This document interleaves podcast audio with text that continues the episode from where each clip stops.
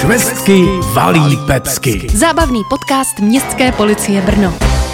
Před námi je další díl podcastu Městské policie. Podcastu mapujícího případy, které jakoby definovaly své rázný život v jeho moravské metropoli. Zkušenosti strážníků opět předají Markéta Skřivánková a Jakub Ghanem. Než se ale do toho pustíme, musíme hned vysvětlit, proč jdeme dnes výjimečně rovnou na události minulých dnů. Na příště totiž pro vás chystáme speciální díl. V čem bude speciální, to se dozvíte v závěru dnešní epizody. Už teď se ale těšte na buchty.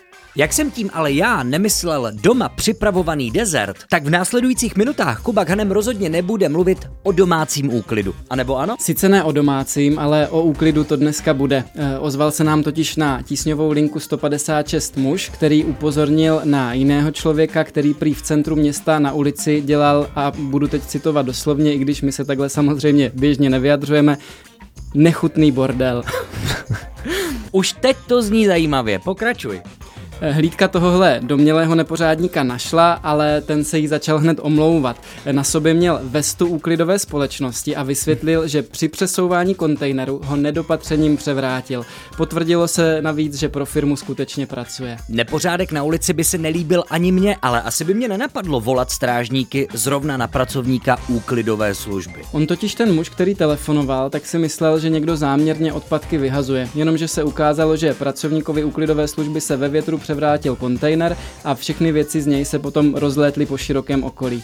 Muž ale strážníkům slíbil, že po sobě uklidí a navíc, přestože na hlídku nějak neupraveně nepůsobil, tak sliboval, že hned jak přijde domů, tak se umije, vypere si vestu a dá se takzvaně dokupy. Tak pracovníkovi můžeme na dálku poděkovat za jeho závazek, protože i zaměstnanci úklidové firmy by měli dodržovat nějakou štábní kulturu. Člověk by si myslel, že budeme mít uklizeno. Opak je pravdou a Markéta mě o tom přesvědčí. Je to tak, máme tady dalšího člověka, který se snažil uklidit. Hlavní roli totiž tuhle tu chvíli hrály reklamní billboardy visící na plotě autobazaru v centru města. Předpokládám, že tyto billboardy nestrhal, nezabalil a nešel vynést do sběrného dvora. Přesně tak. Nejprve z vlastní iniciativy odstranil plastové svorky a tak reklamní plachty popadaly na zem. Strážníci ale, kteří přijeli mladého muže, kontaktovali a zajímali se, jestli vůbec má pověření tyhle ty billboardy odstraňovat. Typnu? Neměl. Neměl, ale strážníkům řekl, že tímto způsobem tak bojuje proti takzvanému reklamnímu smogu. A navíc prý stržením reklamy chtěl zvýšit bezpečnost řidičů a chodců. Aha, zvýšit bezpečnost chodců tím, že strhám několika metrový billboard, nechám ho na chodníku, aby o něj lidi zakopávali. Chápu to správně. Ano, Ondro, chápeš to správně. To je styl řešení problémů, jako to známe, zachraňování stromu tím, že se zabije bobr. Tak asi se na tom marketu shodneme, když řekneme, že takhle, takhle se proti reklamnímu smogu v Brně určitě bojovat nebude. Po všech druzích úklidu si zasloužíme odměnu. Odměnu v podobě polévky, i když ta, o které bude mluvit Kuba, ta by nám úplně nevonila. Přestože zabíjačková polévka asi většině lidí poměrně voní, tak v tomhle případě to tak úplně nebude. Ozvala se nám totiž starší žena, a to přímo na linku 156, aby nám oznámila, že vytáhla z lednice polívku a ta smrdí.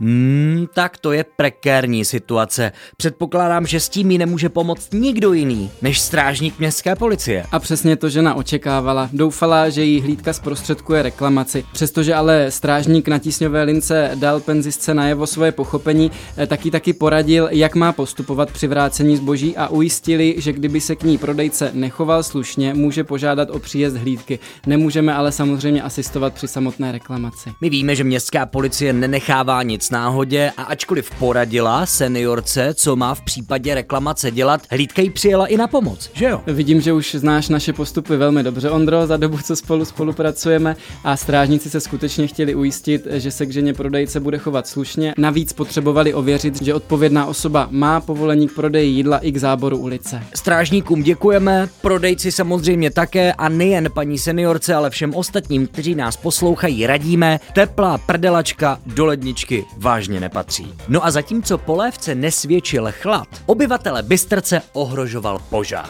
Markéto? Je to tak, eh, protože na operační středisko zavolala žena z Bystrce, která si všimla hustého kouře a plamenu, které šlehaly z balkónu vedlejšího bytu. A první číslo, které si vybavila, bylo naše. K těm číslům se ještě v závěru tohoto případu dostaneme. Jak to celé dopadlo? Operační středisko vyslalo do Vondrákovy ulice nejbližší hlídku a také vyrozumělo hasiče a tak se na chodbě domu ve stejnou chvíli sešli strážníci, hasiči i státní státní policisté. Společně pak informovali nájemníky okolních bytů a vyzvali je k rychlému odchodu ven. Naší hlídce se podařilo vykopnout dveře a hasiči pak požár zlikvidovali. Kde hořelo? Plameny pronikly až do pokoje, ale naštěstí v žádné z místností nebyl žádný člověk. Záchrana se ale konala. Majetku? Nebo čeho? Domácí zoo. Už při otevření dveří totiž vyběhl z bytu pes a uvnitř se nacházel i papoušek s králíkem. Domácí zoologická zahrada tedy byla zachráněna, děkujeme všem zúčastněným, ale tady bych si dovolil připomenout jednu mnemotechnickou pomůcku. Voláním na 156, případně 112 určitě nic nepokazíte, ale až si budete chtít vzpomenout na číslo na hasiče a na koncovku toho známého trojčíslí, můžete si vybavit buď rybník, anebo smotanou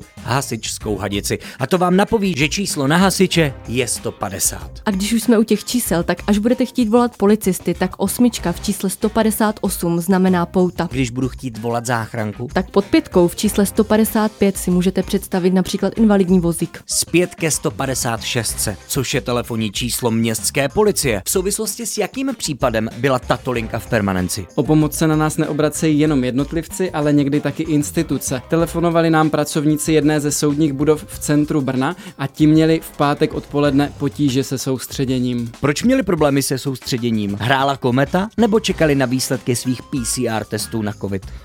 Nic z toho, Ondro, bylo to všechno proto, že v ulici si zřídil stanoviště muž, který tam šířil slovo boží, jenomže na pomoc si vzal mikrofon s hlasitým reproduktorem. Podle volajícího se ale při hlučném vyprávění o Ježíšově spáse nedalo koncentrovat na práci a návštěvy kazatele se navíc na stejném místě pravidelně opakují. Rozumím jim, protože mě se při kázání božího slova těžko čekalo i na šalinu, případně chodilo centrem města Brna, když podobný muž hlásal slovo boží na Malinovského náměstí a troufám si tvrdit, že to byl ten samý muž. Těžko říct, každopádně tento muž, tím, že jak už jsme naznačili, se tam pohyboval ve dne, tak neporušil žádnou vyhlášku ani nařízení nebo zákon, nicméně strážníci mu situaci zdvořile vysvětlili a požádali ho, jestli by se mohl přesunout na některé z blízkých míst, odkud se nebudou zvěsti o jediné naději lidstva nést přímo do oken. Takže jinak řečeno, běž si hulákat někam jinam. Problém jsme tím ale nesvalili na někoho jiného, ale muž odešel do parku, kde už nikoho z přítomných nerušil. Škoda, že tento zodpovědný přístup věřící nezvolil hned.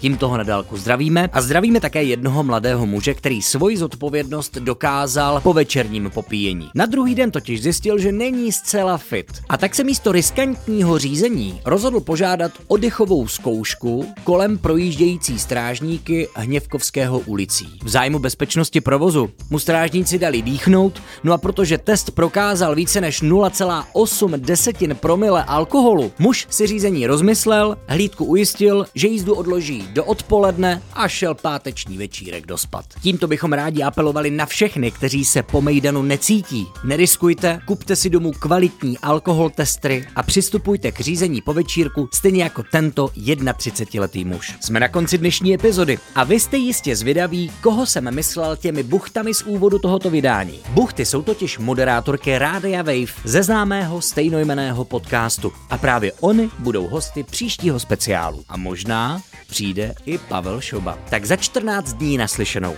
Švestky valí pecky. Zábavný podcast Městské policie Brno.